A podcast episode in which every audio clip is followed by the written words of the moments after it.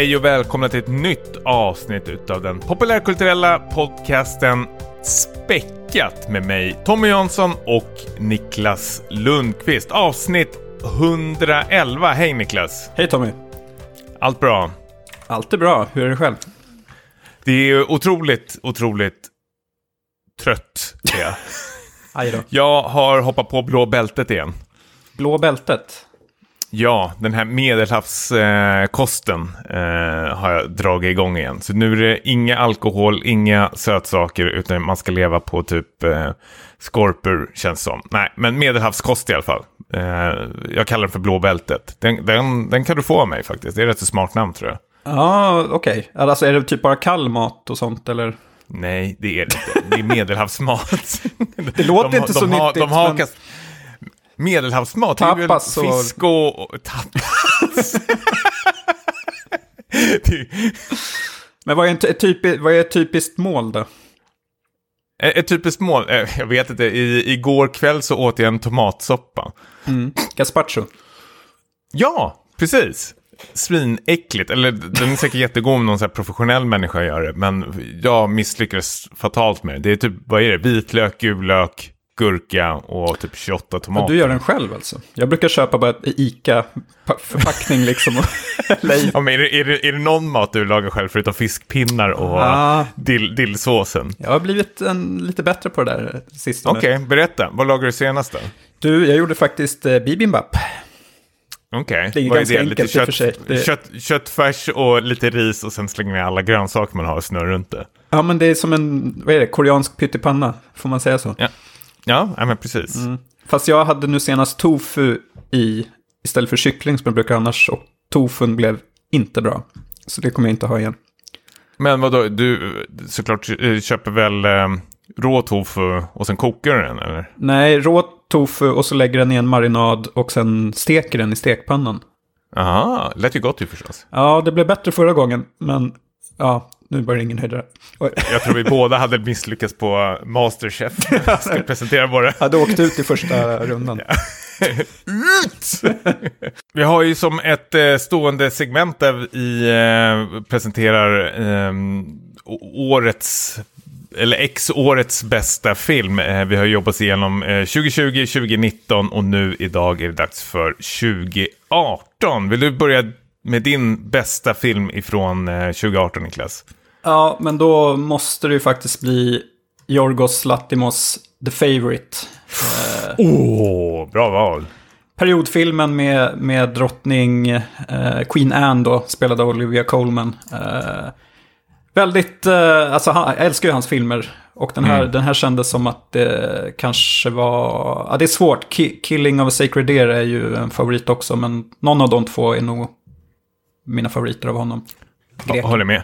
Det är eh, otroligt bra film om man vill eh, gillar liksom fittiga tjejer. Alla de här Mm. tre tjejerna, Olivia Colman, Emma Stone och Rachel Weisz är så jävla bra i eh, den här filmen. Alltså. Riktiga sådana as eh, faktiskt. På, på Alla tre. Ja, precis. Eh, De är skitbra faktiskt. En av de roligaste filmer jag sett på Mm. väldigt länge faktiskt. Eh, grymt. Och Du då? Jag eh, kör eh, en film som jag bara sett en gång men jag såg på bio, det är en jävla bioupplevelse och det är Gaspar Noés Climax. Ah, Eh, otrolig psykedelisk eh, thriller, ah, drama. Eh, Gaspar Noé som den här provokatören eh, som gör väldigt sån här, jag vet man blir alldeles så här åksjuk av hans filmer. Eh, den här handlar ju om en eh, dans, vad, kan man, vad, kallar man för, dansgrupp liksom som är isolerade i en stuga. Eh, då är det någon som liksom blandar ut liksom LSD i eh, den här drinken eh, som alla tar del av. Vilket leder till att det blir en sån här mardrömsresa för alla de här personerna i, som dricker upp den här drinken. visst är det typ en tagning också? Allt. Nej, det är det det inte. inte? Nej. Men det känns som Det ska en tagning. kännas som, som en, en festkväll. Ja, men den har sådana otroligt, otroligt, otroligt eh, obehagliga eh, scener faktiskt. Eh, men jag, jag gillar Gaspar Noé, men det här är absolut hans eh, bästa film också. Den är, eh, den är galen. Mm. Eh, du har väl också sett den här för mig? Jag såg den på Stockholm Filmfestival i en så här kvav liten salong, kommer jag ihåg. Mm, Att vi, ja. Man var ganska mörbultad när man gick därifrån sen. Men den, Ja, är väldigt, fan. den är väldigt bra. Eh, Öppningsscenen till Climax är ju 5 plus. Mm. Hur har eh, veckan varit? Vi har varit på konsert du och jag. Orkar vi prata om det? Jag vet inte vad som finns att säga, men det var fem plus var, för- var det väl. Eh, Precis, vi var och såg eh, det japanska postrockbandet Mono eh, på Södra Teatern. Men en sak som slog mig är ju att eh, när man ser eh, konserter eh, på Södra Teatern så är det ju sittplats som gäller för alla. Det är som en bio. Det är ju så jag alltid vill ha mina konserter, känns som. Jag hatar att stå på konserter. Jag blir så otroligt uttråkad. Ja, och viss eh, musik gör ju sig extra bra också på, ehm, med en sittande publik. eh, och där folk inte står och fyllesnackar. Som du har berättat att du har varit med om när du har sett dem tidigare. Vilket liksom stör de här eh, lugna ögonblicken. Eh, Mm. Så det var toppenbra. De, de är ju Ja. ett jävla bra liveband. Eh, Mm. eh, Precis. Men jag tänkte att jag ändå ska berätta lite, apropå hur veck veckan har varit. Eh, Och det kan leda in oss på spelsegmentet sen. Att eh, vi snackade ju förra avsnittet om att spelsommaren var eh, ganska misslyckad för oss båda. Men jag eh, spurtade i kapp eh, sen efteråt och eh, får ändå säga att jag är ganska nöjd. Ehm, Okej, jag sitter ner. Ja, precis. Håll i dig. Nej, men eh, min eh, fru då, hon blev sjuk tyvärr. Eh, alltså ganska rejält, liksom febrig och eh, förkyld. Så att vi fick stryka alla våra utflyktsplaner som vi hade sista semesterveckan. Eh, men då blev det en del spel istället. Vi började med Man of Medan som du har rekommenderat. Mm. Eh, Snabba tankar. Ja, men det var roligt. Ganska irriterat bitvis när, eh, när jag då i synnerhet fumlade eh, med kontrollen och en karaktär dog precis på slutet. Eh, Men inte det lite kul då ändå? jo, det hör väl till. Ja. Men fan vad besviken man var när, när, liksom, när det hände. Så nära på, in på mållinjen. Och då vet man inte om det... Då, känns, då har de lyckats ändå. Um, jag vet inte om de här karaktärerna var liksom något eh, exceptionellt bra egentligen. Men man vill ju ta alla hem. Jag vet inte hur du brukar spela om du stör dig på vissa och medvetet liksom tar livet av dem. Eller om du verkligen försöker rädda alla. Nej men jag försöker göra så bra ifrån mig som möjligt. Det är väl de här quicktime-eventen jag antar att det är som man, om man misslyckas så kanske de här karaktärerna dör. Det är sällan något dialogval som leder till döden. Men Nej. jag tycker det är kul för det finns ju en douchebag som är en rikemans snubbe i det spelet. När det kommer ett gäng pirater så valde jag att jag skulle kasta pengar på dem i ansiktet. Då, då skrattade jag högt och tänkte det, hoppas han blir skjuten, det hade varit rätt så kul ändå. Ja. Men det vart det inte. Ja. Nej. Var det han som gick bort för dig eller? Vem var det som dog? Nej, det var han eh, Brad, tror jag han hette, lillebrorsan. Ja, okej. ja. För mig var det rikemanskillen som dog. Ja. Spännande. För, för mig så flydde han på båten och syntes inte till sen. Nej, är det sant? för, mig, mig var den ihjälskränd av ett, eh, av ett spöke och trillade ner tre våningar och var spetsad. Oj! Fan vad sjukt, okej. Ja. Jätteintressant. Och medan Brad typ så här räddade hela gänget och, och så åkte de iväg med... Nej, så kommer det militärer i slutet och räddar dem för mig. Vart det? Det gjorde de inte för mig. De... Brad räddade alla men han, eh, i processen så blev han, så ramlade han och blev liksom klyvd på mitten av, av en så här tung dörr liksom. Nej, vad coolt. Oj, jävlar. Fan vad det här spelet växte Ja, nu. det blev, Jag eh, god- ja, god Fem plus. Ja. oj, oj, oj. Men då måste du ju spela nästa spel då. Little Hope. Ja, eh, tyvärr har jag nu eh, nedgraderat mitt Playstation Plus till det billigaste för att det är lite snål nu. Så jag kan inte spela det, men det är nedladdat och mm, så fort jag uppgraderar PS Plus sen så, Eller så köper du bara det spelet. Som ja, på någon rea, tänker jag. Ja, det- 100 spänn tror jag det kostar. Men eh, istället eh, för att gå vidare till det så, så dammade vi istället av eh, min Nintendo Switch. för där hade vi köpt lite spel sen tidigare som vi inte um, aldrig har spelat, alltså co-op-spel. Och då Hur körde vi mår först... switchen idag? Vad sa du nu för något? Hur, hur mår switchen idag? Ja, den, är, den är kungen på sista versen, den är ganska Ja, trött. den gör ju det. Men eh, still going strong. Vi spelade Unravel 2 och eh, första Overcooked. Ehm, och framförallt Overcooked är ju ett helt briljant spel. Eh, det, det måste Men är det sägas. så kul med två? Alltså jag tycker att det, med fyra personer så blir det för kaotiskt. Ja. Det är ju enklare med Okej. två stycken. eh, som är hyfsat synkade också. Eh, så vi fick tre stjärnor på alla banor och eh, alla liksom, DLC-banor. Eh, så det har vi liksom maxat nu. Bemästrat. Ja. Men det som jag ändå mest vill berätta om det är att jag har börjat spela ett gammalt spel som heter Mario and Rabbids Kingdom Battle. Mm.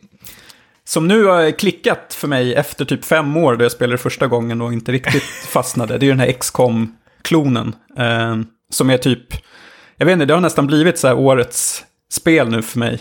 Eh, att jag har nästan tagit mig igenom det och eh, helt plötsligt så den här uppföljaren som kommer i oktober har ju blivit mitt mest emotsedda spel nu för hösten. Till och med mer än God of War Ragnarök liksom. och det, det är liksom intressant eh, ändå att vi, för vi har ju sågade ju Ubisoft ganska hårt förra avsnittet, men ka, man kan väl nästan säga att de gör ju bättre Mario-spel än vad Nintendo själva gör.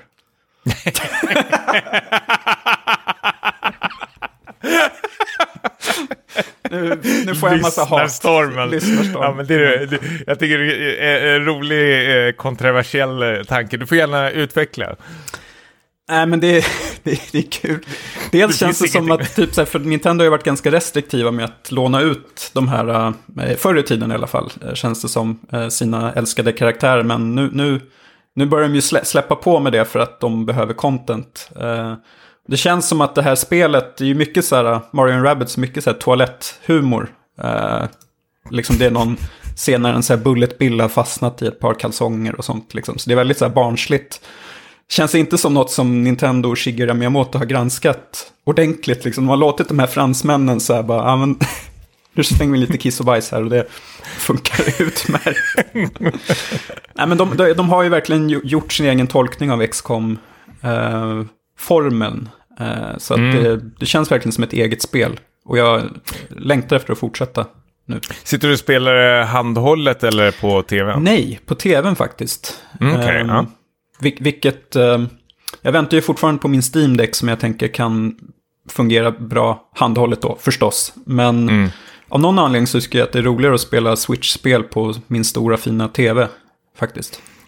För jag tyckte, det, jag spelade igenom det här spelet eh, och gillar det också väldigt, väldigt mycket faktiskt. Det är väl en av mina bästa Switch-upplevelser. Eh, men jag kommer ihåg att jag tyckte det var så mysigt att spela handhållet. För det är ju ett spel som man inte behöver vara eh, alltså så aktivt tänkande. Alltså man kan sitta och göra sina drag och handlingar lite i lugn och ro. Därför tyckte jag det var så skönt att liksom ta med mig det eh, kommunalt eller i eh, sängen då, innan man gick och la sig faktiskt. Så jag tror jag spelade nästan igenom det spelet 90% av tiden, handhållet då. Eh, faktiskt. Och jag gillar det. Det är det jag gillar med switchen och eh, Steam-däcken då, när man hittar sådana där spel som är eh, mysiga att liksom så här eh, kura ihop sig med. Ja, Nej, men jag håller med om att det krävs ju inte supermycket liksom... Visst, det krävs tankeverksamhet, men du har ju lugn och ro. Det, anledningen till att jag började spela det var faktiskt att jag tänkte att jag ska lyssna i kapp på alla podcasts som jag har missat nu här. eh, Jag tänkte som du har släppt. som jag har släppt.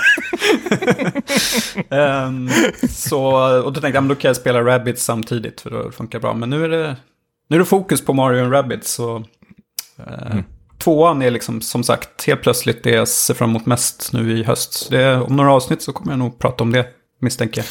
Spännande. Men jag har en fråga. Innan vi spelar in så sa du till mig, eh, du får nog hålla i dig nu för jag spelar en hel del. Det här kommer bli kul att prata om. Var, var det här det? Ja, det här var det. Nej, för fan vad skit. Det var ju, jag tror det skulle vara något mer att du hade laddat ner typ så Returnal och jag vet inte, klarat Final Fantasy 13 eller någonting sånt där. Mm. Tyvärr, det Nej. var, jag Ja. eh, hypade upp det för mycket igen. Ja, nej, besvikna. Eh, hörru, Något annat games- som var en besvikelse. Ja, ja, något annat som var en besvikelse. Eh, Gamescom har ju varit, eh, vad det nu innebär tänkte jag säga. Eh, men eh, det, det sa du väl till mig också precis innan vi satte igång att jag har bara tråkiga saker att säga om det. är det någonting du återigen vill utveckla? För jag kastar mig direkt in på... Ja. eh, Alltså grejen var att jag, jag såg ju det här, liksom, den här öppningskvällen med Jeff Keely. Den, den såg jag live då, eller ja, när, när det sändes. får han för mycket skit? Jag vet inte, jag tyckte det var liksom bra show på det sättet att det var liksom bra tempo. Men Mm. problemet är att var, allt som visades upp var jag totalt ointresserad av. Uh, egentligen tänker jag att det nog inte är så konstigt för att Säg säga, jag, jag kanske spelar jag vet inte, 20 spel per år eller någonting. Om man ska vara rent krass. Eh, och då är det så här, eh, det känns som att det är väldigt så här, små chanser att något ska dyka upp på en så här spelmässa. Eh, som, som jag känner att wow, det här kommer bli ett av de här 20 spelen. Det mesta av allt ser ut som skit, får man, får man lov att säga. Och eh, det, The Callisto Protocol till exempel är jag ju peppad på sen tidigare. Men för varje ny gameplay-film de visar upp så blir jag typ mer och mer orolig. Att så här, Ja, men det känns som att det är samma sekvens hela tiden. Så att de skjuter de här monstren och kastar in dem i den här köttkvarnen. Och så är det någon så här gory kill. Mm, mm. Jag behöver inte se, se mer av det nu. För då... Jag kommer tappa intresset liksom mer om ju mer ja. jag får se. Ja, men jag håller med. Jag har slutat titta på det. Men jag tänker att de, förhoppningsvis här tänker jag att de spar på krutet. Mm. Eh, tänker jag att de inte vill visa för mycket. Eh, men det här Pentiment fick vi se lite mer på mm. eh, också. Um, uh, nu tappar jag vad de heter nu igen. Eh, Obsidian. studion. Obsidian, precis. Eh, men det, det, ser ju precis likadant ut som man såg förra gången. Det var väl inget nytt under solen där. Jag bara tänkte doppa tårna lite snabbt. Men något som stack ut väldigt mycket är ju Hideo Kojima ska starta en podcast. Jeff Keely ska ha sitt eget segment. Eh, ja, ja, ja eh, som heter så Brain Structure eller någonting. Alltså jag gillar det väldigt mycket. Um, har du lyssnat på den då? Har det kommit ut? Nej, nej eh, den har inte släppts än. Jag tyckte jag såg på den... Twitter att han höll på att spela in, men de kanske spar på avsnitten. Ja, jag, jag tror den släpps 8 september faktiskt, här för mig. I början av september någonstans där. Det vill man ju um, lyssna på. Jag fattar inte riktigt, för den är väl på japanska, japanska. och engelska. Ja, det är superstruligt. Men jag antar att det är väl någon... Jag, jag har inte grottat mig i hur det kommer funka. Men eh, det blir väl att man... Ehm, det blir ett extra avsnitt kanske där någon får ha suttit och så här översätta vad som händer. Alltså, Transkribera jag, hela snacket. Ja, eller om det släpps som någon slags YouTube-grej också. Att de filmar det och så blir det väl med subtitles i sådana fall. Ja, just det. För det är ju, det är ju en, jag vet inte vad det kommer handla om, men det är en otroligt eh, intressant man. Och det vore kul om det vart någon slags djupdykning i hans hjärna och sånt. Ja, ja, absolut. Jag, mm. jag följer honom på Twitter som sagt. Och mm. det, Um, jag följer honom på Twitter som sagt. det säger inte så mycket, jag följer ma massa Nej. idioter där. Uh, ja. Men uh, det är kanske något vi ska lyssna på sen och prata om i vår podcast. En podd om en ja. podd. Uh, får, jag bara nämna ett spel till lite snabbt? Mm. Jag uh, fick ett uh, otroligt JRPG-sug. jag var inte jättesugen på det här spelet, men är ju den, jag vet inte hur man uttalar Chronicle, alltså det här uh, nya Suikoden-spelet såg ju otroligt eh, mysigt ut. Jag fick både psykoden och sån här Breath of Fire 3, 4-känsla både på grafiken mm. och musiken och allting. Jag, jag, jag varit såld faktiskt på direkten och tänkte det här ser faktiskt eh, väldigt, väldigt kul ut. Mm. Eh, ja, men det är jag är det någonting på. du... Ja. ja. Eh, samtidigt som jag typ är så här rädd att... Um det, det, är alltid en risk att när det är såna här gamla... Du ska vara så rädd helt. Nej, men sen nostalgiska spelen som liksom ens gamla drömmar går i kras på något sätt. Att, uh, ja. Fast ja, ettan och tvåan har man ju alltid en, en plats i hjärtat för, men um, jag vet inte. Mm. Det, det, det, låter alltid bättre på pappret det här att gå tillbaka till ett gammalt så här, pixel JRPG och sen så, mm. så är det inte så kul.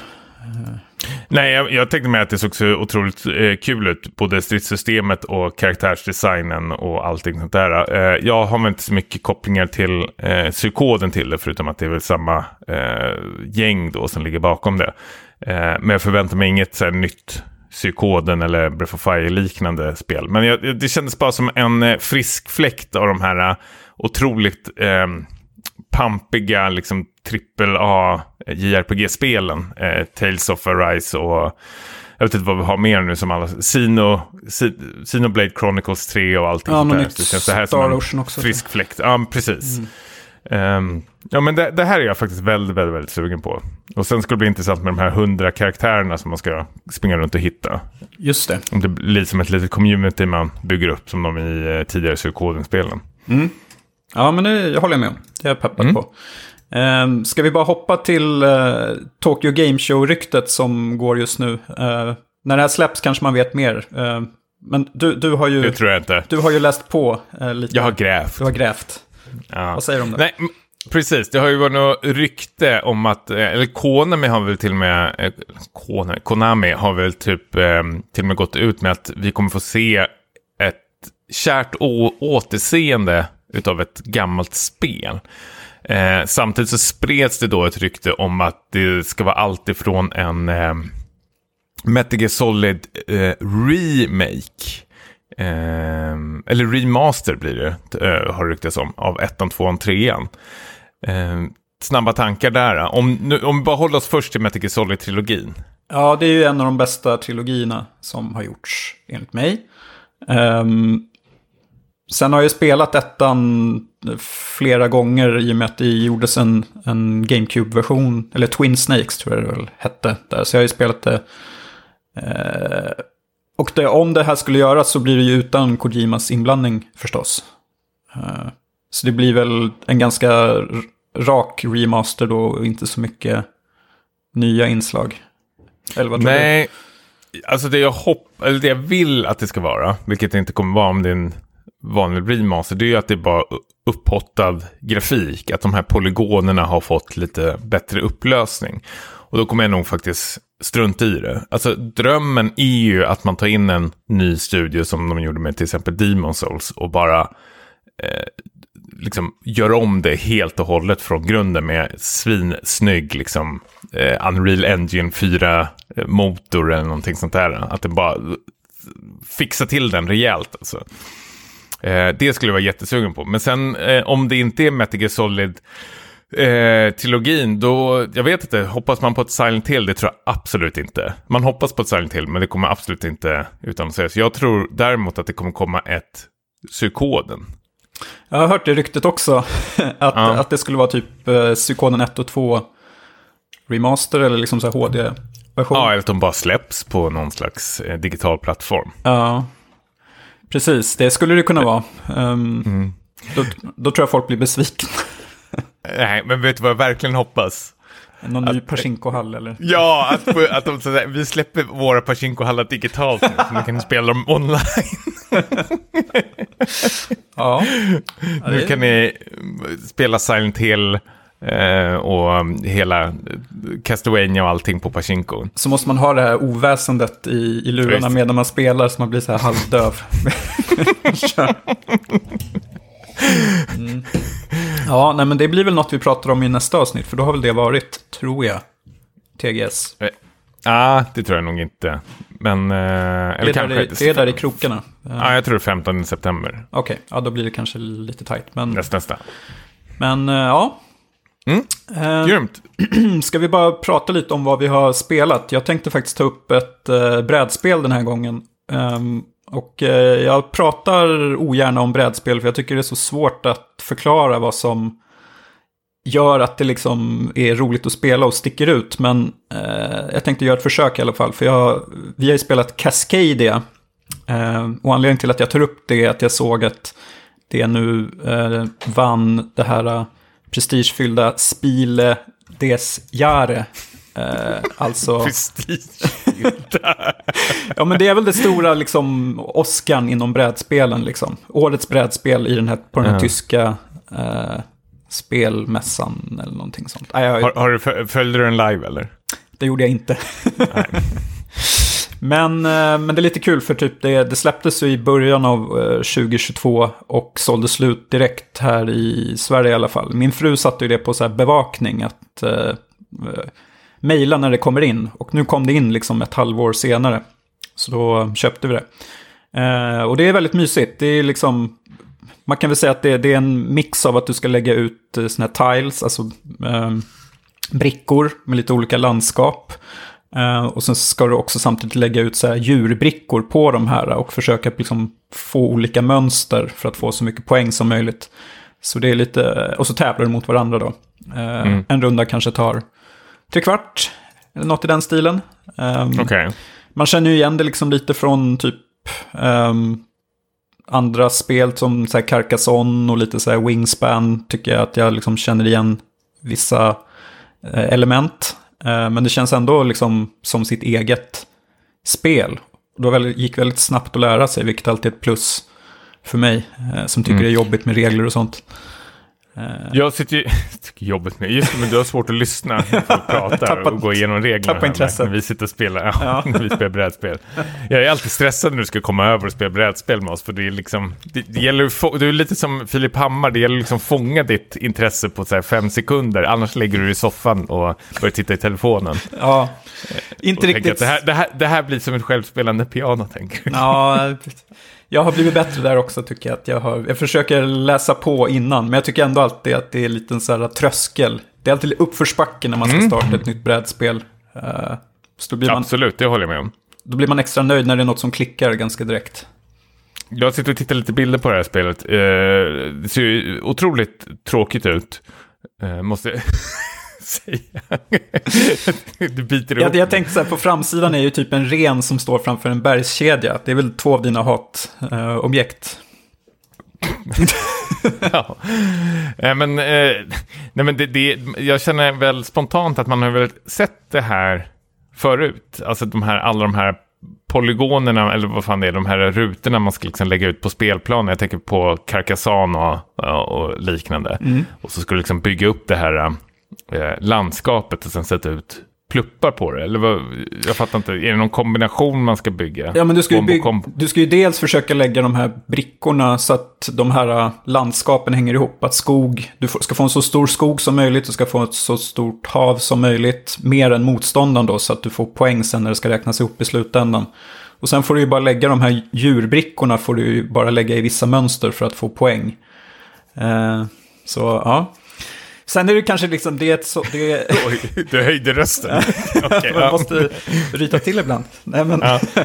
det, det är ju framförallt ett spel där du sitter själv kanske och lägger din grej. Och kanske håller lite koll på vad motståndaren gör eh, för att få mer poäng. Liksom. Men det är inte så mycket att du saboterar för varandra om, du, om det är ett sånt spel man är ute efter. Eh, sen har vi bara spelat det här när vi har varit två stycken. Eh, jag vet inte hur det är att spela flera. Jag har hört att typ tre eller fyra är typ så bra, bra också. Mm, Okej, ja. Och Ni så- får vi bjuda över oss då? Ja, vi får ju vi får göra det. Eh, Ja. Mm. Så får ni komma över. Eh, vad har du spelat då? Ja, jag har ju spelat med mitt eh, ökända rövgäng som du brukar kalla dem för. Eh, det här co-op-gänget. Eh, vi plockade faktiskt upp, ehm, nu när vi är klara med eh, Gloomhaven så har vi hoppat in i Back for Blood. Eh, det här Turtle Rock-spelet om skaparna bakom Left 4 Dead-spelen och eh, Evolve bland annat har väl gjort någon slags eh, spirituell eh, uppföljare nu till det här hyllade Left 4 Dead. Som har fått lite så här, um, alltså Back 4 Blood då, har vi fått lite så här blandat kritik. Det har väl blivit hyllat över i, men det har väl blivit ehm, absolut eh, fått bra betyg av eh, recensenter, men av de här, så här hardcore-fansen så har det ju blivit toksågat. Jag är absolut inget hardcore-fans av eh, Left 4 Dead. Jag tycker det är väl, eh, var väl ett helt okej spel. var väl inte min typ av spel. eller ehm, och detsamma gäller för Back 4 Blood. Men det här är väl lite, lite annorlunda. Så bara för förklara lite kort är väl att du är fyra spelare som ska ta dig igenom den här um, banorna med små uppdrag som finns där emellan. Och eh, med hjälp så har du liksom en arsenal med liksom olika typer av vapen. Det som sticker ut i eh, mängden från eh, Left 4 Dead är att du bygger upp din, eh, de har ju tagit det här deckbuilding-greppet i det här spelet. Det vill säga att du bygger en däck eh, där du får liksom passiva buffs till din eh, karaktär. Och där kan du liksom skräddarsy din karaktär efter den här eh, korten då, då du stoppar i. Så det kan vara allt ifrån max HP eller att man gör mer skada med shotgun och sånt där. Och det är här jag tycker spelets eh, absoluta styrka är. För desto mer du spelar, eh, desto fler kort låser du upp eh, och köper och sånt där.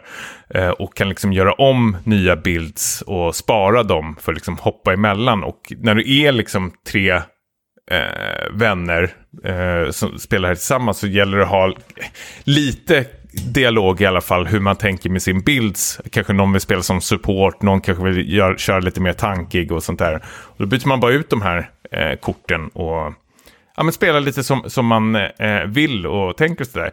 Eh, jag har faktiskt otroligt kul med det här spelet. Jag har väl spelat kanske fem, sex timmar eh, och har väl bara liksom så här skrapat ytan på det. Eh, det ringer ju någon slags varningsklocka när man börjar prata om att det är massor med kort och sånt man ska låsa upp i det här. Och så är det en currency man eh, får när man klarar uppdragen. Men det finns inga som helst eh, mikrotransaktioner i det här spelet. Så du kan ju inte hitta några kort där du måste här, öppna plånboken eller någonting. Utan allting är liksom in game, liksom, vilket är väldigt, väldigt skönt faktiskt. Um, är det så ja, typ jag... Eh, så daily challenges och sånt? Nej, Nej, faktiskt inte. Ing, ingenting jag märkt hittills. Utan, alltså, det vi har märkt är väl att um, alltså, när, du, när du startar spelet så har du typ inga kort alls. Det påminner lite om det här Slay the Spire och, och liknande sådana här uh, rogue light spel faktiskt. Det är väl en liten sån här blandning av olika typer av spel. Men att i början så körde vi kanske på easy och normal för att liksom samla på oss fler kort. Men då märker man också sen när man klarar de här banorna så har man börjat få rätt så bra kort och då kan man köra om gamla banor och skruva upp svårighetsgraden för att liksom kunna tackla dem på ett lättare sätt. Vilket väl, blir väldigt kul att liksom återvända till eh, de här gamla banorna. Och det gör som bra också är att de här små banorna är rätt så korta. Det kanske är typ 10 minuter eller någonting och sen hoppar du in i en checkpoint. Och där kan du liksom hoppa ut ur spelet om du vill och spara spelet automatiskt så du kan liksom återuppta när du vill då. Ja, men jag tänkte fråga om det, för liksom, vi spelade ju Aliens Fireteam um, ehm, förut. Um, ett av de stora problemen tyckte jag var bandesignen. Att eh, det var ganska trist. Eh, dels så var det långa banor. Eh, de var väl en halvtimme långa och om du torskar på slutet får du börja om spela mm. den här tråkiga banan igen. Uh, och det var ju i princip bara springa en korridor till ett stort rum där du skjuter en massa aliens och sen vidare till nästa stora rum. Känns det som. Uh, är det roliga banor? Hur ser en ja, typisk det... bana ut? Är det typ så en kloaker ja, men... eller fabriker? Eller vad? Ja, men, men det varierar. Det är, väl, det är lite så postapokalyptisk eh, stämning. Det är mycket sådana här småstäder som är i ruiner eller liksom, du vet, kraschade bilar, bensinstationer. Alltså de använder ju alla typer. Alltså de, de, de kanske inte... Ja, men precis. De kanske inte gör någon nyskapande i själva ban, alltså hur banorna ser ut eh, per se. Men det som gör banan, banorna lite roligare är väl att Ja, men till exempel, vi skulle, man, man går till en bar och sätter på hårdrocksmusik för att locka till sig zombiesarna så att Eh, Eh, de andra civila då kan ta bussen och åka därifrån. Eh, vilket betyder att man ska, det är en ny version av liksom hård mode, att du ska liksom överleva eh, i fem minuter medan de här sätter sig på bussen och åker iväg. Liksom. Då ska du liksom bara slakta zombies. Sen kan det vara att man ska hämta saker. Så liksom, ofta ser det ju inte att du bara ska ta dig från A till B och bara skjuta dig igenom. Det är några sådana, men de försöker ändå skapa någon slags variation i det hela. Och på de här banorna så hittar du även liksom uppgraderingar till ditt vapen. Att du kan få ett bättre magasin eller bättre gevär eller bättre items och sånt där. Så liksom, du börjar liksom förstå mer och mer hur, alltså, vilket favoritvapen du har och liksom hur du ska bygga runt det med de här korten och sånt där. Eh, för att bli liksom ännu starkare och kunna överleva. Och jag gillar ändå det här att det är så viktigt att ha det här sammansvetsade teamet eh, att vara tillsammans. Det räcker ju med att en springer iväg så kan eh, han, hon bli liksom ja, fångatagen och liksom förstöra en hel liksom, bana nästan. Så det är det här tempot man måste ha och ha varandra i ryggen hela tiden som gör det så otroligt, otroligt kul tycker jag. Men jag hade absolut inte spelat det själv. Nej. Tror jag inte. Nej, jag kan förstå det. Um, Men svårighetsgraden är bra för jag såg att det fick ju kritik i början här um, när det släpptes. När det att det var släpptes, för, ja, när det släpptes att det var för svårt. Men att de ska ha liksom justerat det. Är det liksom så Ja. att man känner att man klarar sig precis i slutet, inte för lätt? Det är väl lite för lätt just nu, så vi pratade om att vi skulle äh, skruva upp eh, svårighetsgraden faktiskt. Ja. Så vi spelar väl på normalt tror jag nu och vi har inte wipat någon gång. Vi, bör, vi började med att eh, spela på hard tror jag första gången. Och då vart vi liksom totalt, vi klarade en, en bana, sen vart vi totalt överkörda eh, kände vi. Och då var- backade vi tillbaka och skruvade ner svårighetsgraden, hittade kort och sen, och då var det ändå rätt så kämpigt i början. Men sen när vi började märka att vi började hitta rätt så bra kort och göra bra builds eh, så vart det definitivt lättare. Så nu eh, ja, pratar vi om om vi ska liksom skruva upp den här svårighetsgraden. Men det ska ju finnas någon så här endgame också med så här hård mode och sånt där. De har vi inte liksom provat än, utan vi tänker att vi kör igenom kampanjerna först. Ja. Det var ju lite problemet med Aliens Fireteam, du och jag och en kompis som spelade eh, på hard första och klarade inte ens eh, första banan. Eh, och då skruvade vi ner det till normal och då känns det som att spelet blev för lätt helt plötsligt. Det hade inte den Mm. riktigt bra balansen. balans. så.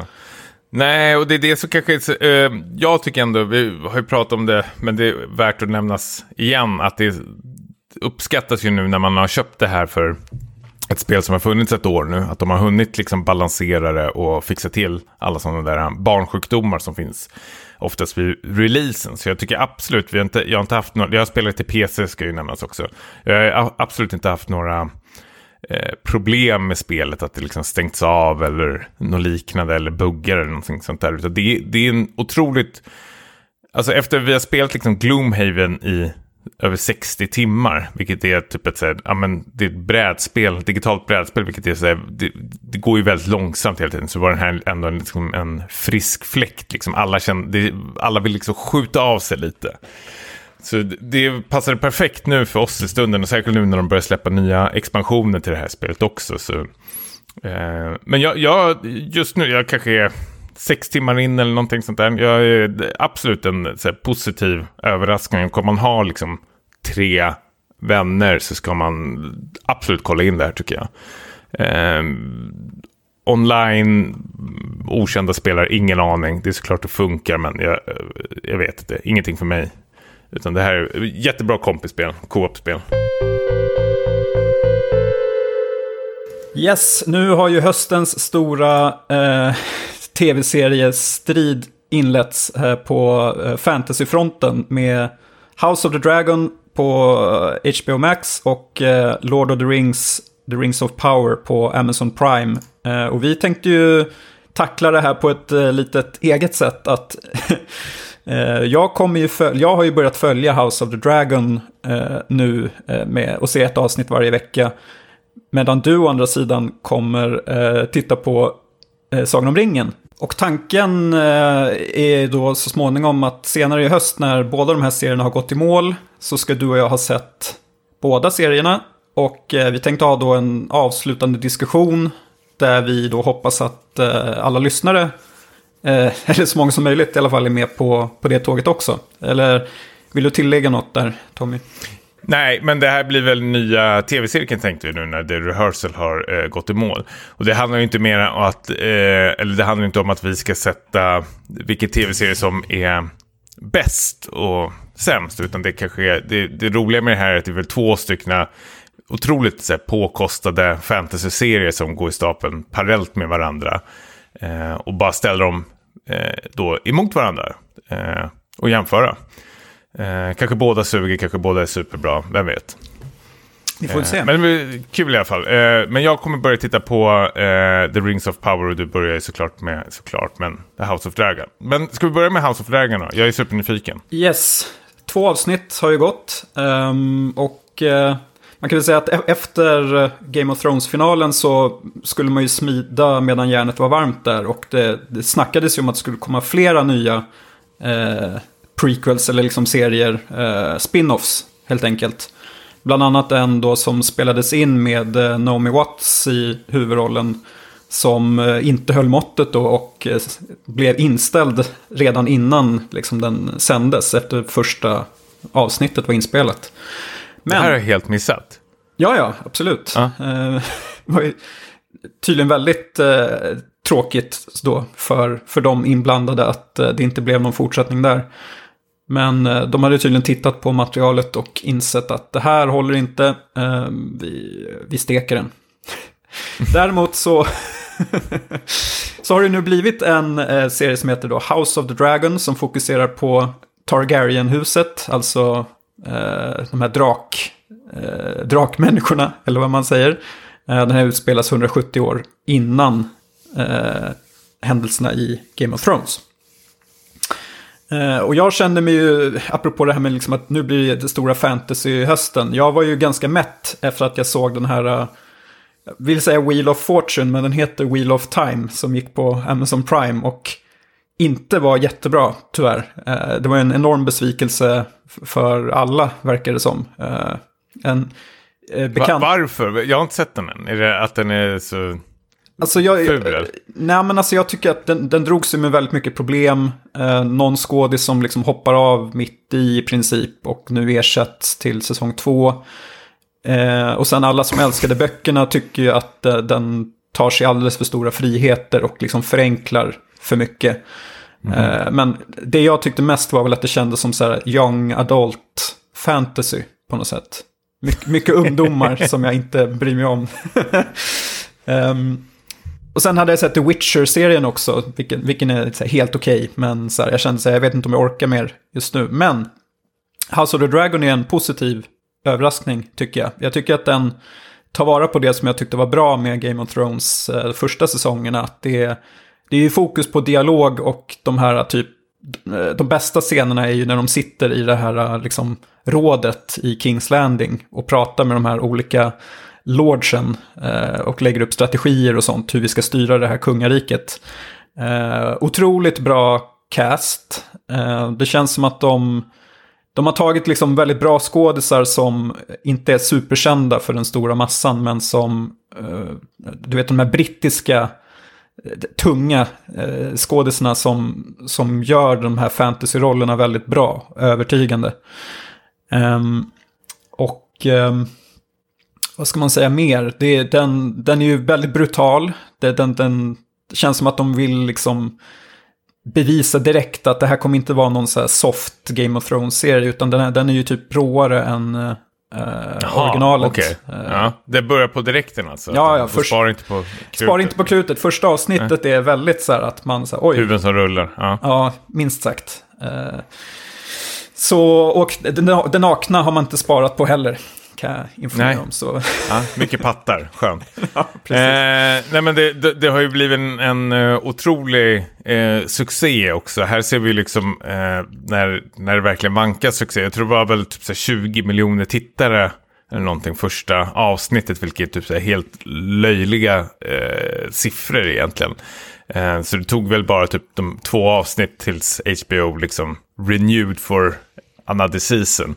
Eh, vilket är otroligt härligt att eh, höra faktiskt. Eh, att det bara blir mer och mer bombastiskt, både tittarsiffrorna och eh, produktionskostnaderna. Och eh, på tal om produktionskostnader så ska vi, om du är klar där, tänkte jag att vi bara absolut. snabbt hoppar in i eh, Eh, Sagan om ringen-serien då, The Power... Fan, jag glömmer alltid bort vad den heter. The Rings of Power tror jag den heter. Jättedåligt eh, namn. jag vill, jag vill säga The. Power of the Rings. Men, men, Ja, jag också, men The Rings of Power heter den. ja. Som, jag vet inte, jag har inte haft sådana här superhöga eh, förväntningar på den här eh, tv-serien. Jag gillar ju ändå eh, de här originaltrilogin som Peter Jackson gjorde. Hatar Hobbit-trilogin. Hobbit-film- Hobbit-trilogin. Jag satt och så här, frågade mig själv liksom, när jag satt och tittade på den här serien. Så här, vad heter Hobbit-filmerna? Ja, men du ser, det, det är helt tyst. Man, helt glömt bort det. Eh, nej men det här var ju en, eh, liksom en eh, rättighet som eh, Amazon Prime köpte för så här, en miljard pund eller någonting så här. Det var Så här. Det är ju världens dyraste liksom, tv-produktion. Och det de har eh, gjort, alltså de har ju gått in med så mycket pengar att liksom, det är så otroligt mycket på spel. Jag tror säga Jeff Bezos, vad fan heter han? Bezos. han? var så, ja, han son sa väl typ till honom att eh, don't fuck this up, eller någonting sen när de hade köpt det. Eh, och jag tror det är väldigt, väldigt, väldigt många som har eh, tyckt det här också. För det är ju liksom eh, en av världens största, eller det är världens största liksom fantasy-franchise liksom som ska nu liksom görs någon eh, tv-serie utav och det är eh, påkostat. Men det som är fräscht med det här är väl ändå att de har gått ut med att eh, de här, um, vad kallar man för, tv-producenterna, att det kommer bli fem säsonger och att de redan har ett eh, slut på den här serien. Så liksom när de köpte rättigheterna till Sagan och ringen så köpte de 50 timmar tv-material eller något liknande. Så då var de liksom, de var väldigt noga med att liksom, om vi köper det här så måste vi ändå ha liksom ett, eh, en, en story som ska vara liksom klar. Och det tycker jag känns väldigt eh, skönt. Men eh, när man eh, tittar på det, nu har jag sett eh, det första avsnittet, det släpps två avsnitt, men jag har bara sett, hunnit sett det första avsnittet. Är ju att det är så otroligt påkostat. Att det är verkligen, eh, när man trycker upp det nu på den här 4K-tv man har på väggen och liksom drar igång med ljudet och allting så är det ju en otroligt eh, lyxig produktion de har liksom dragit till med här. Det är verkligen supersnyggt och de försöker liksom verkligen hålla det till liksom eh, Peter Jacksons liksom nivå nästan känns som. Alltså det här skulle lika gärna kunna släppas eh, på bio känner jag på direkten. Jag tror de två första avsnitten gjorde väl det i vissa utvalda eh, länder också. Att man kunde se dem. Um, nej, det var Game of Thrones kanske. Nej, nej, nej, nej men nej. Eh, jag sticker mellan med en fråga här. För typ ja. um, den första trailern som visades, eh, då var jag ganska så här, oroad. För jag tyckte det såg ut som en CGI-fest. Um, mm. Sen, ja, och så fick jag lite så här Hobbit-vibbar, uh, tyvärr. Men uh, det låter på dig som att det inte är... Att det är väldigt snyggt och storslaget men utan att det känns för CGI-igt, eller? Precis, alltså eh, redan öppningssekvensen, de första tio minuterna kastas man liksom tillbaks känns det som nästan till den första Sång och ringen-filmen när de ska liksom berätta vad som händer. Alltså det här utspelar sig liksom tusen år innan första Sång och ringen-filmen precis när liksom Sauron har kommit till makten och liksom mörkret börjar ta sig in i det här landet och de, eh, Sauron efter ett krig med alverna liksom flyr iväg vilket gör att de här alverna och och eh, eh, andra folkslag letar efter honom. Helt plötsligt blir liksom kriget lägger sig ner och folk börjar glömma bort liksom Sauron och eh, allting. Men liksom det filmen, eh, första avsnittet bygger upp till, det är ju för det första är en slags eh, vad säger man, en etablering, exposition av alla de här karaktärerna och folkslagen liksom. Hur allting liksom hänger ihop. Och jag har väl läst eh, lite så här blandad kritik. Många tycker att det är väl lite sekt, många tycker det är hur bra som helst. Men jag gillar ändå första avsnittet väldigt, väldigt mycket. Det känns som de liksom bygger upp till någonting eh, väldigt, väldigt stort som kommer hända. Och det känns väldigt lyxigt på många håll. Det är inte så många skådespelare som man liksom blir irriterad på eller någonting. Utan det är väl mer de här folkslagen man blir irriterad på. Eh, de här hobbiterna, hårfotarna som de heter eh, här. Mm. Som är så otroligt jobbiga, som ser ut som de bor i typ gyttja och har bajs i ansiktet. Eller någonting. Men jag, jag, är, jag är supersåld på det här. Eh, ett avsnitt in faktiskt. Och jag kommer absolut följa det. Jag tycker Eh, Eh, det känns så här otroligt lyxigt. Eh, jag vet inte riktigt var det ska ta vägen någonstans. Det kommer väl handla om den här själva tillverkningen av de här ringarna antar jag, som de här kungarna gjorde. Eh, så det skulle bli spännande liksom vad det leder till. Men jag tycker absolut det är supervälgjort, eh, snyggt, bra skådespelare. Det är jag tänkte du sa någon slags här, teenage fantasy sa du innan om Wheel of Time.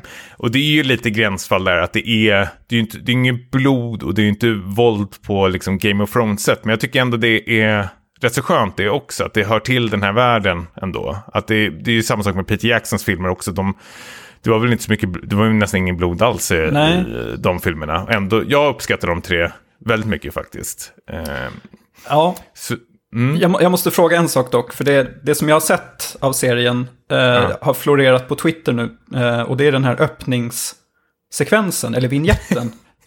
är, den, är det den så det ser ut på riktigt? Nej, det är fake. Är det? ja, det, det, du tänker på de här när, När det är en svart de bakgrund. här gubbarna håller på typ såhär, Ja. gör någon slags såpopera-grejer. Ja. Nej, den är jättefake Niklas. Är det? Okej. liksom- Ja. det var det så det var. Jag vet inte vad det är för någonting, jag har glömt bort vad det är, men jag vet exakt vilken du menar. Nej, men de har en eh, superpåkostad, eh, som påminner om första Game of Thrones-introt. Okej, vad kul. Eller vad tur. Och det är väl typ så här Howard Shore som har gjort musiken Mhm. till eh, introt eh, också. Inte resten av serien. Det skulle bli för dyrt. Eh, men alltså så här, om man vill ha en pisslyxig, påkostad... Alltså, nu har jag bara sett ett avsnitt. Men, men jag, jag gillar ändå att eh, första avsnittet tar sin tid på sig och försöker etablera alla de här karaktärerna och folkslagen. Jag tycker de gör ändå det på ett sätt som inte gör att det blir liksom rörigt i huvudet. Utan de försöker liksom, alla ska med på tåget nu känns det som. Och förstå liksom de här eh, men, eh, karaktärerna och folkslagen man kommer ifrån. Så det blir, jag var orolig att det skulle bli superrörigt, att det skulle liksom hoppa fram och tillbaka med olika människor. Men jag, jag tycker de gör ett bra jobb faktiskt. Ehm, och eh, nej, jag, jag kommer kasta mig över andra avsnittet och se klart det här. Och då blir det en uppföljande diskussion då när det här har gått i mål. Är tanken. Ja, precis. Jag tänker att du, jag med hjälp av lyssnarna tittar igenom eh, The Rings of Power och eh, House of Dragon första säsongen. Och sen när båda är klara så har vi liksom en slutpladdning på det. Ja, precis. Utvärdering av eh, Ja, det hela. Eh, vi sätter väl en deadline i vår Discord-grupp när det här ska vara klart. Men det är ju inte än för om några månader blir det väl. Men eh, det är bra projekt. ja, ja, men precis. Jag tror första säsongen av eh, Sång om ringen-serien är väl typ så här eh, åtta avsnitt. Jag tror det går i mål i oktober någon gång där. Så jag antar att det här blir någonting i slutet av oktober vi sätter en deadline på. Du, nej, eh, det var, eller du skulle aldrig orka hoppa mellan avsnitten mellan, nej, du börjar Nej, jag känner att direkt. typ, ja, när, jag tittar på, när jag tittar på House of the Dragon så måste jag vara hyperfokuserad för att Mm. liksom hänga med. Alla karaktärerna heter ju något i stil med så här Viserys eller... eh, Gud, jag någonting hatar alla de här namnen.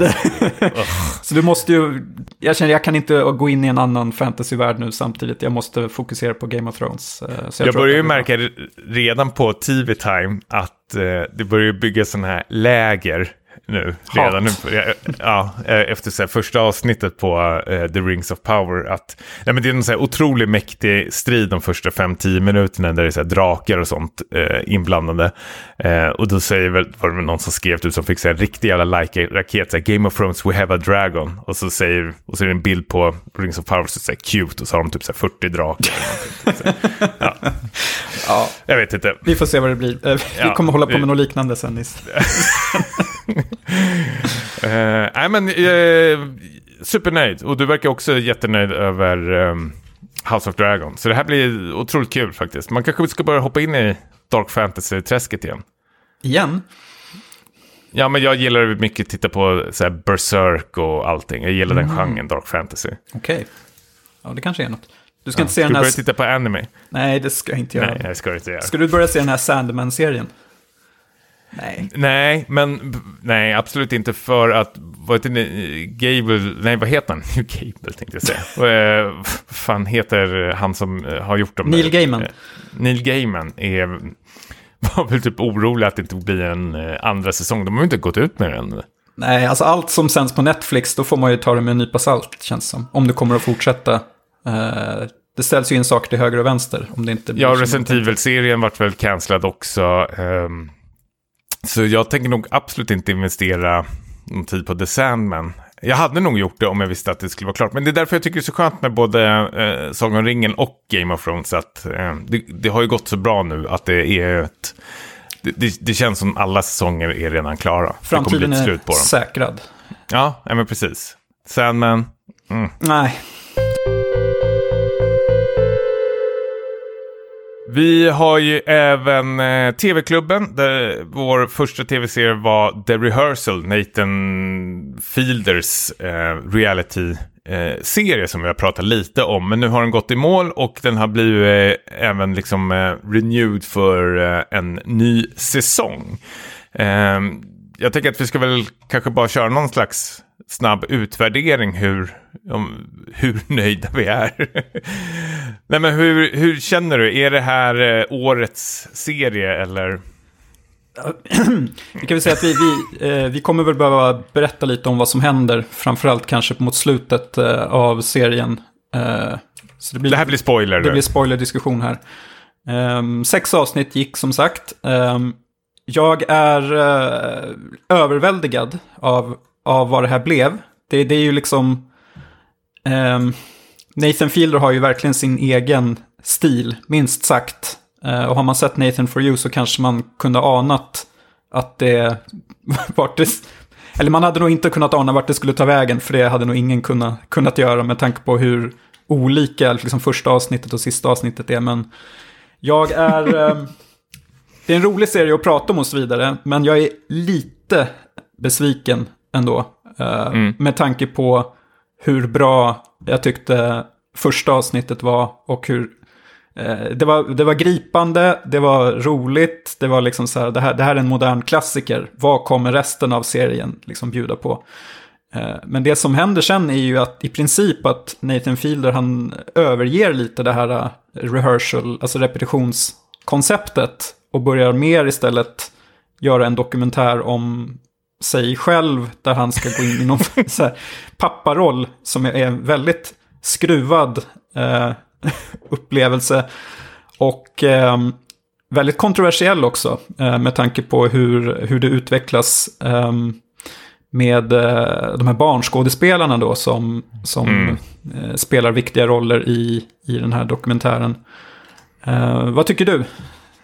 Nej men jag, jag, tycker du har en poäng faktiskt. Eh, det, det, som är både bra och dåligt med den här serien, alltså det, det är en otroligt bra serie. Jag ångrar absolut inte att jag har eh, sett den och jag tycker att det är bland det bästa jag sett på väldigt länge. Alltså det, den sticker ut för att den är så originell också. Och, eh, jag, jag, tycker att det är... Ehm, Sånt ger väldigt mycket när det är när någon får både en budget och liksom så här, fria tyglar att liksom göra vad fan man vill. Det blir väldigt spännande och det kan ju flyga lite hur som helst. Men första avsnittet är helt eh, galet eh, bra. Det är, bland, det är liksom det är tv-historia tycker jag.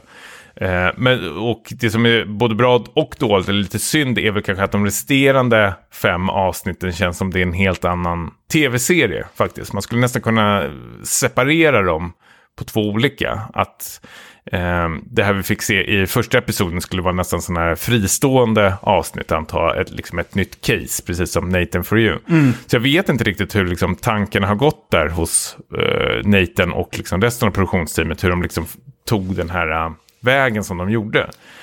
Man skulle ju kunna tänka sig att det liksom att de gjorde, försökte göra fler sådana här case som det första, men att det kanske inte blev lika bra. Alltså det, att det inte funkade riktigt. För det är i avsnitt tre så är det ju den här snubben som, de pratar om ett arv. Eh, mm. Eh, och eh, hans golddigger-flickvän och så. Mm. så. Som ju var roligt, men det känns också lite som att det slutar lite mitt i när den här snubben helt plötsligt inte dyker upp. Eh, så det leder inte fram till något Um, Fast, ja, där håller jag inte med. Det tycker jag att det gjorde förstås. Det känns som han rannsakade sig själv i alla fall och liksom varit nöjd med resultatet.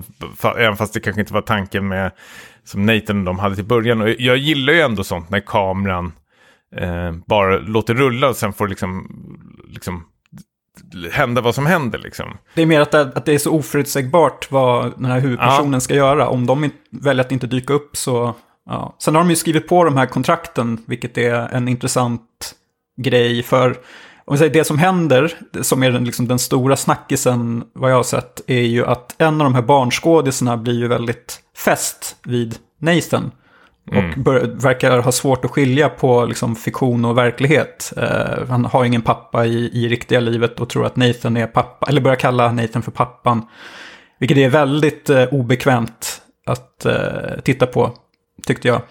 Men eh, där är jag också lite kluven, för det är så här, den belyser ju något som man inte har tänkt på innan det här med att ha med barnskådisar i tv-produktioner i vissa känsliga åldrar, åldrar och man vet ju liksom inte hur, hur bra koll föräldrarna har på liksom om det här är lämpligt, att de skriver på vissa, vissa kontrakt som kanske inte är så eh, nice egentligen.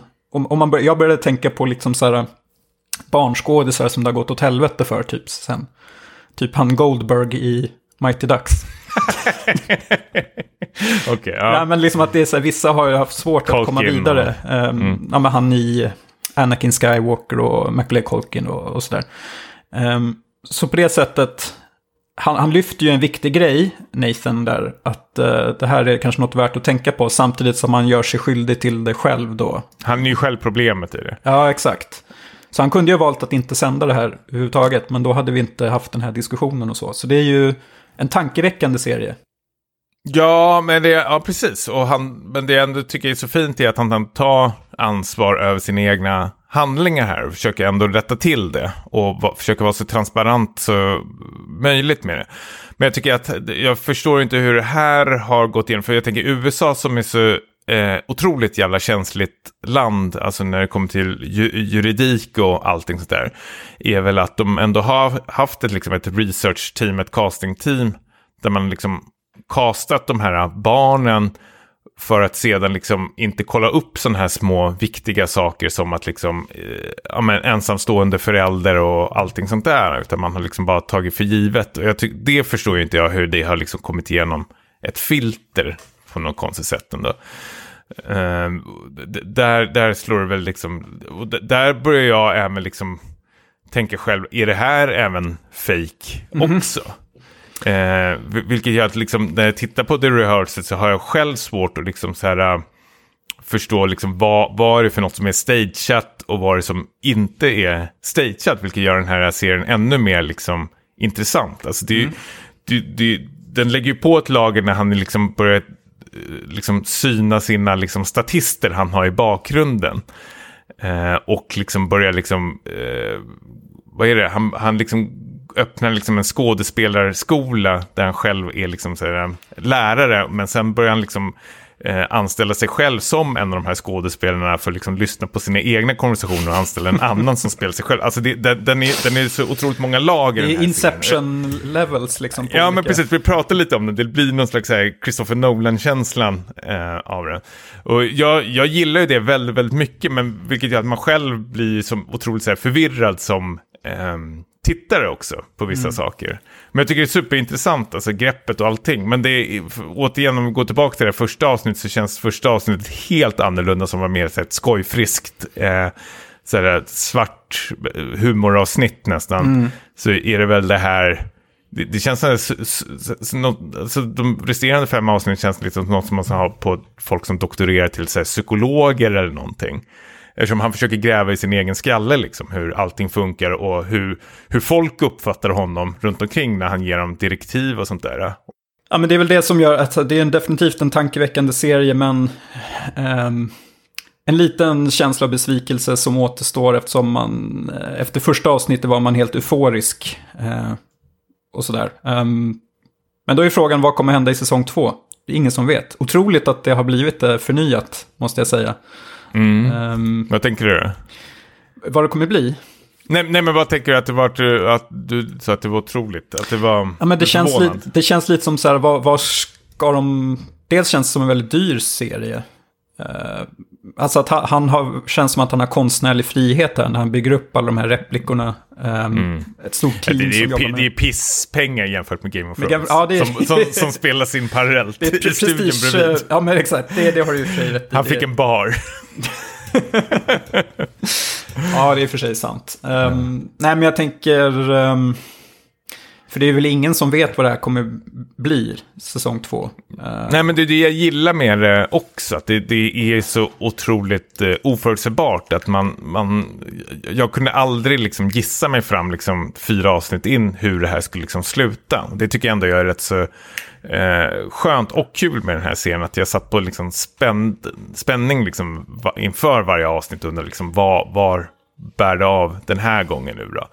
Jag, alltså jag, gill- även sådana här små saker som jag gillar. Jag älskar ju liksom när man ser... ehm, eh, ja, men så här, film, magi i filmskapande, alltså hur man fuskar sig till vissa saker. Det är någon scen liksom när Nathan är utanför huset och leker i snön med sin son eh, med någon pulka fram och tillbaka. Så tänker jag så här, "Jaha, oj, nu har, nu har det börjat snöa här. Och så zoomar kameran ut och så märker man att de har ju bara använt så här, snökanoner i så här, 200 kvadratmeter medan det är typ så här vår eh, runt omkring. Liksom. Jag, jag, bara sådana små detaljer blir jag så här otroligt glad över att, se. Liksom. Ja, men det var en, det var en häftig Stati upplevelse. statister som... Ja, men, Som förlåt, ja, Du- du precis. För, för ett sånt där är ju ökänd grej att... Eh, jag tror var typ, jag såg någon så här behind the scenes på så här, Vänner eller om det var Seinfeld så här, jättelänge sedan. Som jag inte alls visste om. Men att alla statister... Eh, så fort de pratar eller bara säger en replik eller gör för alla liksom undrar när man tittar på sådana här sitcoms varför statisterna aldrig liksom reagerar med känsla utan de är så här mimar alltid. Men så fort de öppnar käften så tror jag det kostar typ så här 10 000 dollar redan då, liksom att priserna går upp som bara den. Och därför var det så otroligt liksom så här surrealistiskt när han anställer de här statisterna och de måste liksom mima hela tiden. Och, och, jag vet, jag, jag får gåshud då. Jag tycker det är fem plus för mig då. Ja, det liknar ju inget annat. Det, Nej. det får man säga. Och det är därför vi behöver Nathan. Eh, fortsättningsvis. Jag, jag, är- jag, jag köper besvikelsen, men jag är, jag är nog inte lika besviken som du är. Jag, absolut, de, avsnitt, alltså första avsnittet är bäst, men jag tycker ändå de resterande avsnittet är eh, något som jag aldrig tidigare sett och jag gillar det väldigt, väldigt mycket. Jag gillar alla de här karaktärerna och sånt som är och allting som händer runt omkring honom. Jag tycker otroligt mycket om det. Det är ju liksom bättre än, jag vet inte, 99% av allt annat som går på tv. Så att det är ju liksom så här, man kan ju, eh, men, men det är lite så här, man... eh, jag tyckte Nathan for You's sista säsong, fjärde säsongen, var ju så briljant och hur den gick i mål. Så man vet ju vad han, vad han kan där också. Och den var för övrigt också väldigt obekväm, den finalavsnittet. Mm. Så den, den serien rekommenderar vi också om man vill ha mer eh, Nathan. Ja, Nathan you är bland det bästa som har eh, sänds alltså. Definitivt. Wizard of Loneliness. Ja. Okej. Grymt. Eh, vi går vidare till eh, filmcirkeln. Den här veckans film eh, som är den sydkoreanska, eh, tänkte jag säga sci-fi-thrillern, det kanske man får säga. Lite sci-fi. 10% sci-fi, 90% eh, thriller. The Call. Take it away Niklas. Oj, oj, oj. Det, i, I The Call får vi då följa en, en ung tjej som flyttar in i är det familjens gamla hus. Eh, eh, ute på sydkoreanska landsbygden. Eh, och eh, det ringer i telefonen och hon svarar och det är en annan kvinna i andra änden då som eh, ringer från 20 år tillbaka i tiden. 1999 var det va? Ja. Så här är det något form av övernaturligt som, som pågår. Um, och um, de, de börjar ju liksom lära känna varandra uh, över liksom i det här telefonsamtalet. Och det är mysigt och de skickar blandband fram och tillbaka uh, och allt är bra. Uh, sen tar det en liten mörk vändning kan man säga. Eh, vi säger att vi spoilar väl det här också som vi brukar Ja, det är en del av filmcirkeln, så absolut. Ja. Nu är det... Så, så nu kommer det spoiler här på, på handlingen. För det som händer ändå ganska tidigt eh, är ju att den här eh, huvudpersonen, hennes pappa, har, gick ju bort när hon var liten på grund av att eh, mamman lämnat gasen på. Och det har skett någon, en brand där. Eh, och det är den här eh, unga 1999-tjejen då som verkar vara lite så här mentalt instabil. Eh, hon räddar ju pappan eh, 1999 när den här branden inträffar. Vilket gör att det blir lite så här back to the future-känsla. eh, Verkligen. Och det gillar vi. Det älskar vi. Ja. Ehm, och, ehm, och då är ju allt väldigt eh, frid och fröjd. Och den här liksom... eh, vår huvudperson eh, trivs ju med att hon har fått familjen tillbaka. Men eh, den här 1999-tjejen, hon vill ha mer. Och, eh, Ja, men hon är ju psykopat. hon är en psykopat. Hennes mamma Ja. är någon form av, eller styvmamma är schaman. Och Mm. piskar henne också så att eh, det gör ju inte saken bättre. Eh, Men det, så, som någon skrev på Letterboxd. så... Som Piskar någon- upp stämningen. De piskar upp stämningen. Som någon skrev på Letterboxd så, eh, så eh, den här schamanmamman, hon hade ju rätt hela tiden. Att ungen var ju en psykopat och borde ha, borde ha dödats. Ja. Jag såg någon annan som kommenterade varför måste alla eh, psykopattjejer vara så jävla snygga? Det kan man också fråga sig. Ja, precis. eh, och det, det måste vi ändå spela. Eh, det är ju eh, ena tjejen, Jongsu. John eh, är ju hon som är i Burning bland annat. Eh, som jag tycker gör så här Ah. otroligt bra eh, insats. Hon är väl relativt så här, ny upcoming skådespelerska som har varit med i lite indiefilmer. Både du och jag kan väl rekommendera filmen Burning. Är fem plus, otroligt bra film. Du nämnde ju här lite att det var lite olika genrer. Det är ju i början av den här filmen så känns det som skräckfilm tycker jag. När hon går ner i källaren och det är så här, jag vet inte, en, en nallebjörn som sitter på en stol så här. Eh, och sen blir det lite sci-fi som sagt och seriemördarthriller och eh, det är väl både en styrka och en svaghet tycker jag att den tonmässigt är lite olik sig på håll. Att eh, det känns inte så sammanhållet alla gånger men det blir samtidigt kul att titta på för att man vet inte riktigt var den ska ta vägen någonstans. Sen tycker jag att den är, är roligt för att den, den är ganska kreativ ändå i hur det de gör liksom påverkar varandras eh, tidslinjer. Eller vad man säger. Jag fick Ja. lite vibbar från typ eh, Butterfly. Effect. Butterfly Effect, Aston Kutcher-filmen. Eller hur? Vilket är ett plus i min bok, jag gillar den filmen. Absolut, samma sak och lite, lite Final Destination också. Ja, exakt. Det här att man försöker liksom ducka för eh, framtida så här, tragedier. Jag Ja. gillar ju sånt. Eh, och sen kan man ju säkert så här, eh, absolut grotta ner sig i lite så här farfars paradoxer och typ så här, hur tidsresor och sånt funkar. För den, den är ju, alltså om, om man ska gå in liksom i tidsresor och påverka tider i plot holes, så det, det, den, det haglar ju plot holes ju. Det är, Men det, det är så här, om, om jag är, rycks med i en film, då, då kanske jag glömmer bort och tänk- jag tänkte inte på att det var några plot holes. Jag kanske inte hängde med riktigt. Men sen om, när det kan vara att när jag är irriterad på en film, då sitter jag ju och nitpickar och, och plockar isär det. Jo, men det är väl att de ändrar ju tiden för, så här, för lätta saker utan att själv påverkas. Alltså helt plötsligt liksom ändras ju färg och allt. Ja, nej, men det, jo. blir lite för stort. Ja, nu ska jag inte gå in på det bara för det. Men, men jag menar att eh, om eh, det hade stått i början när du sett på den här filmen. Det, tänk att det är exakt samma film, exakt samma skådespelare, allting. Men i början av filmen så står det “Directed by Christopher Nolan”. Ja. Då, då hade man ju hatat den här filmen tror jag. Ja, jag tänkte lite på det också, att den, så här, den känns ju lite så här trash, eh, trashy på något sätt. Att det, det är inte, det märks att det inte är någon av de stora autörerna som ligger bakom det. Det är ingen liksom Park Chan-wook eh, produktion direkt. Eh, Nej, men det är en tv-film nästan. Ja, den är väl, jag kan tänka mig att den gick direkt till streaming. Eh, jag vet inte hur det var Ja. i Korea, men, eh, Ja, men det är ju Netflix-producerat, är det va? ja, men då har den väl förmodligen Ja. gjort det, tänker jag. Mm. Men den är liksom, den, är väldigt kul i stunden. Och jag, jag satt, verk, jag satt liksom och grubblade på hur den här, om vi säger tje- tjejen i modern tid, hur ska hon liksom klara sig ur den här knipan? Ja, och det, det är su- superintressant eh, grej faktiskt. För hon ligger ju, vad ska, vad ska man säga, hennes, hon ligger ju före i tiden. Så hur ska hon liksom påverka någonting som redan har hänt? Liksom.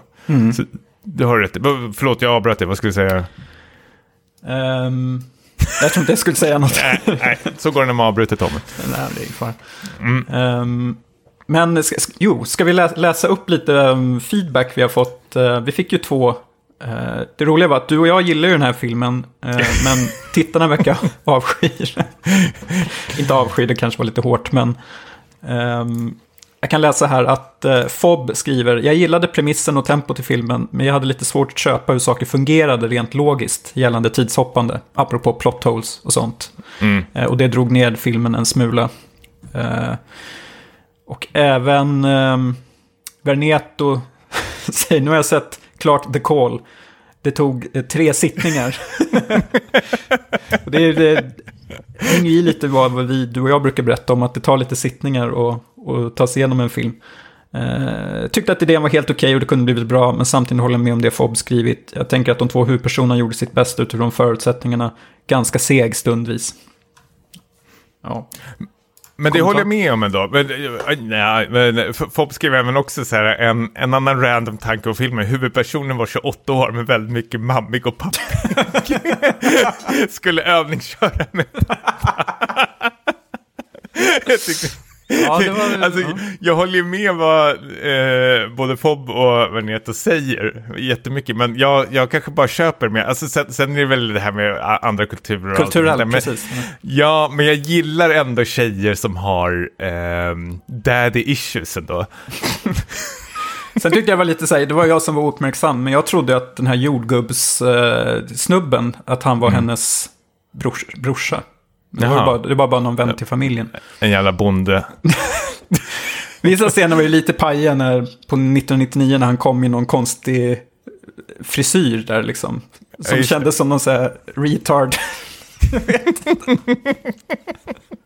Får man säga retard? Det tror jag inte man får. Nej, Det får vi klippa bort. men- Eh, men- nej, det gör det inte Men alls. han såg lite lustig ut i alla fall. Ja. Eh, Men, eh, jag, jag, nej, men jag, jag är ändå rätt så nöjd. Jag fattade inte slutet förstås och var tvungen att kolla upp det. För det hände väldigt mycket saker, eh, alltså sista jag, jag, eh, 20 alltså jag, sekunderna. jag, jag var ju jättenära att stänga av när första eh, liksom, eftertextskylten kom. Ja, precis, samma sak här. Eh, För jag hade bråttom. Eh, Men så kom det ju mer sen. Ja, slutet är väl ändå att hon, hon besöker väl sin eh, pappas grav med sin mamma, eller hur? Ja, exakt. Eh, och som har nå, eh, visar upp att hon, mamman har några ärr också efter den här händelsen.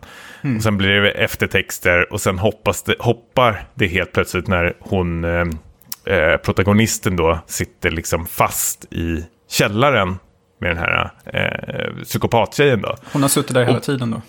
Nej, men jag fattar det som så är det två stycken parallella tidslinjer. Eh, att allting handlar om när, eh, när mamman blir nerknuffad ifrån... Eh, när mamman börjar bra, bro, brott, brottas med den där psykopattjejen. Så är det två parallella linjer från när den här psykopattjejen då ringer till sig själv då och varnar att den här mamman kommer komma över och en när det inte är. Och där bryts det tydligen upp till två stycken liksom parallella linjer. Så egentligen har den liksom så två slut, att båda vinner så att säga. Jaha. Ändå hon dör där hon inte dör. Men eh, det var sånt jag inte fattade heller, utan det fick jag kolla upp eh, efteråt. Och då var det någon som hade gjort någon slags eh, time-lap-grej hur allting liksom hänger ihop. Men, men. Men jag tycker, eh, och det är väl ändå filmens svaghet måste jag säga, att det var väl, vart väl lite så här sista, verkligen 20 sekunderna så skulle de liksom... Ja men fattar ni, det var ju så här det låg till era jävla idioter! Vi, vi fattade inte i alla fall. Men Nej, jag är otroligt korkad när det kommer till sånt där. Men jag, jag är absolut med på tåget. Jag tyckte det var en väldigt rolig eh, resa stundvis. Eh, o- otroligt eh, härliga kommentarer fick vi också. Eh, tackar för det. Ja, det var superkul. Ja, men det var, Jag tyckte också det var en rolig film. Det är så här premissen med så här, eh, Back to the Future och möter seriemördar-thriller. Eh, har man inte sett jätteofta ändå. Så det var kul. Hörru, Och- du har faktiskt varit lite hemlig på eh, kommande film. Du har tagit eh, fria tyglar och sagt att jag tar hand om nästa film. Jag har valt film och jag, och jag så- tänker att avslöja den för dig nu. Får vi se Ja. vad din reaktion blir. Men nästa film i filmklubben blir Samaritan. Sylvester Stallone. Ja. Nej. Okej, ja. Jag, fan, jag visste att jag kände igen den på något jävla sätt. Det är, det är bara för att den är på Prime, va? Amazon Prime. Ja, okej. Det här är ja. det är hans- Jag kan ingenting om den här. Nej, jag såg en recension på Letterboxd som skrev eh, A steaming pile of Stallone då. Istället för A steaming pile of shit. Gav den en stjärna av fem. det ska väl vara något så här unbreakable uh, rip-off har jag förstått det som. Men jag ändå... Jag vet ingenting om den här filmen. Ja, men vi hoppas ju att lyssnarna Ja. ändå vill... Det, det gick ju bra när jag tog en aktuell film förra gången där med The Grey Man. Så vi får se. Vi får hoppas att det är många som har Amazon Prime. Annars skaffa det. Ni vill väl se Lord of the Rings-serien, tänker jag. Så. Ja, okej. ja, du är smart där. Ja, men Samaritan finns på Amazon Prime. Ehm, läsa premissen då. Eh, Ninja googlar fram det. A young boy learns that a superhero who has fought to have gone missing after an epic battle 20 years ago may in fact still be around. Spännande. Det låter uruselt. men men, Ja. det är det som är eh, grejen med filmklubben också. Det ska liksom, ehm, det ska svänga. Högt och lågt. Man kan inte bara få dekal. Dekal, nej precis. ja, men vad kul. Ja, men absolut. Det här är jätteintressant. Kul att få Amazon Prime-kontot få börja komma till användning också. Lite. Ja, äntligen. Jag Mm. har samlat damm. Mm. Då så. Härligt. Ses vi om två veckor, eller hörs om två veckor. Det gör vi. Hoppas du har fått steam då. Vi får se. Tjoho! Hej då!